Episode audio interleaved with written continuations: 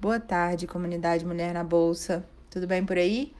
Como vocês votaram, nós vamos falar de ações no nosso quinto episódio da série Áudio Rico, né? Eu já tava com saudade aqui de falar com vocês, mas hoje nós vamos falar sobre como escolher ações, né? E uma coisa que eu sempre falo nas minhas postagens para vocês é que quando você escolhe investir em renda variável em ações, você tem que se comportar como dono da empresa. A sua cabeça, a sua mentalidade tem que ser de dono. Por quê? Porque a partir do momento em que você aloca o seu capital, você coloca dinheiro, você compra ações de uma empresa, você se torna acionista, você se torna sócio, você é parte daquele negócio. E uma empresa, ela não é a, a ação, ela não é só aquele númerozinho que sobe e desce ali todos os dias, não. A, empre a ação é uma empresa, a empresa é um organismo vivo e por isso depende de vários fatores para crescer, tá? Então você tem que levar em conta qual é a empresa que você acredita e que você acredita fielmente que dá para ser sócio, que dá para colocar o seu dinheiro ali. Então, essa é a primeira é, mentalidade que vocês têm que ter quando for escolher uma ação. Segundo, tem que fazer uma pesquisa? Tem. Não é simples, não. Você pode se aproveitar de relatórios de analistas de valores imobiliários, tá? As próprias corretoras, a CM Capital, inclusive, ela disponibiliza tanto no Instagram quanto no próprio canal dela, todas as semanas, os meses, né? As ações recomendadas.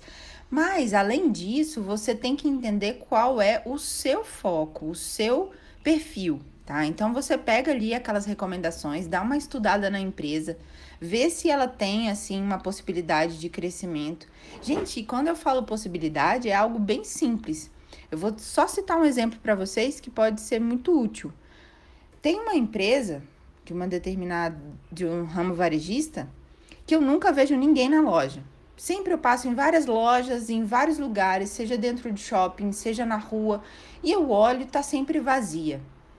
Nunca senti vontade de comprar uma ação dessa empresa. Por quê? Porque eu não via, eu não via possibilidade ali de crescimento, mas isso era algo muito pessoal, entende? Então vocês têm que fazer essa valoração. Além de tudo, né, vocês precisam ver aquelas empresas que pagam dividendos, aquelas empresas que o foco delas é o crescimento, tá? Tudo isso é levado em consideração quando você for escolher uma ação para colocar na sua carteira. Lembrando, quando a gente fala de buy and hold, né, é investimento a longo prazo. A gente não pode ter aquela ansiedade de ficar muito desesperado com o sobe e desce diário do mercado, que é normal, tá? Então depende muito também do seu perfil. E aí, mais uma dica, se você tiver o perfil conservador, ação não é para você, tá? Por quê? Apesar de você ter a possibilidade de ter um lucro muito grande, você não tem nenhuma garantia que você não vá perder, tá? Então é um jogo de acreditar. Você acredita que pode, invista. Se você acredita que não pode, deixe o seu dinheiro investido mais numa renda fixa, né? Que tem ali aquela certezinha de que todos os meses está ali o seu dinheiro, se você precisar dele, você pode tirar, tá bom? Então, a renda variável, ela tem pró, os prós e os contras. Então, depende muito do seu perfil de investidor alocar capital na renda variável, ok? Espero que tenha ajudado aí vocês nesse nosso episódio curtinho. Eu recebi reclamações dizendo que os outros foram muito longos, então eu tentei ser um pouco mais objetivo aqui para vocês e acompanhem sempre o canal, o blog, tá? Que eu vou sempre trazer novidades para vocês. Um beijão.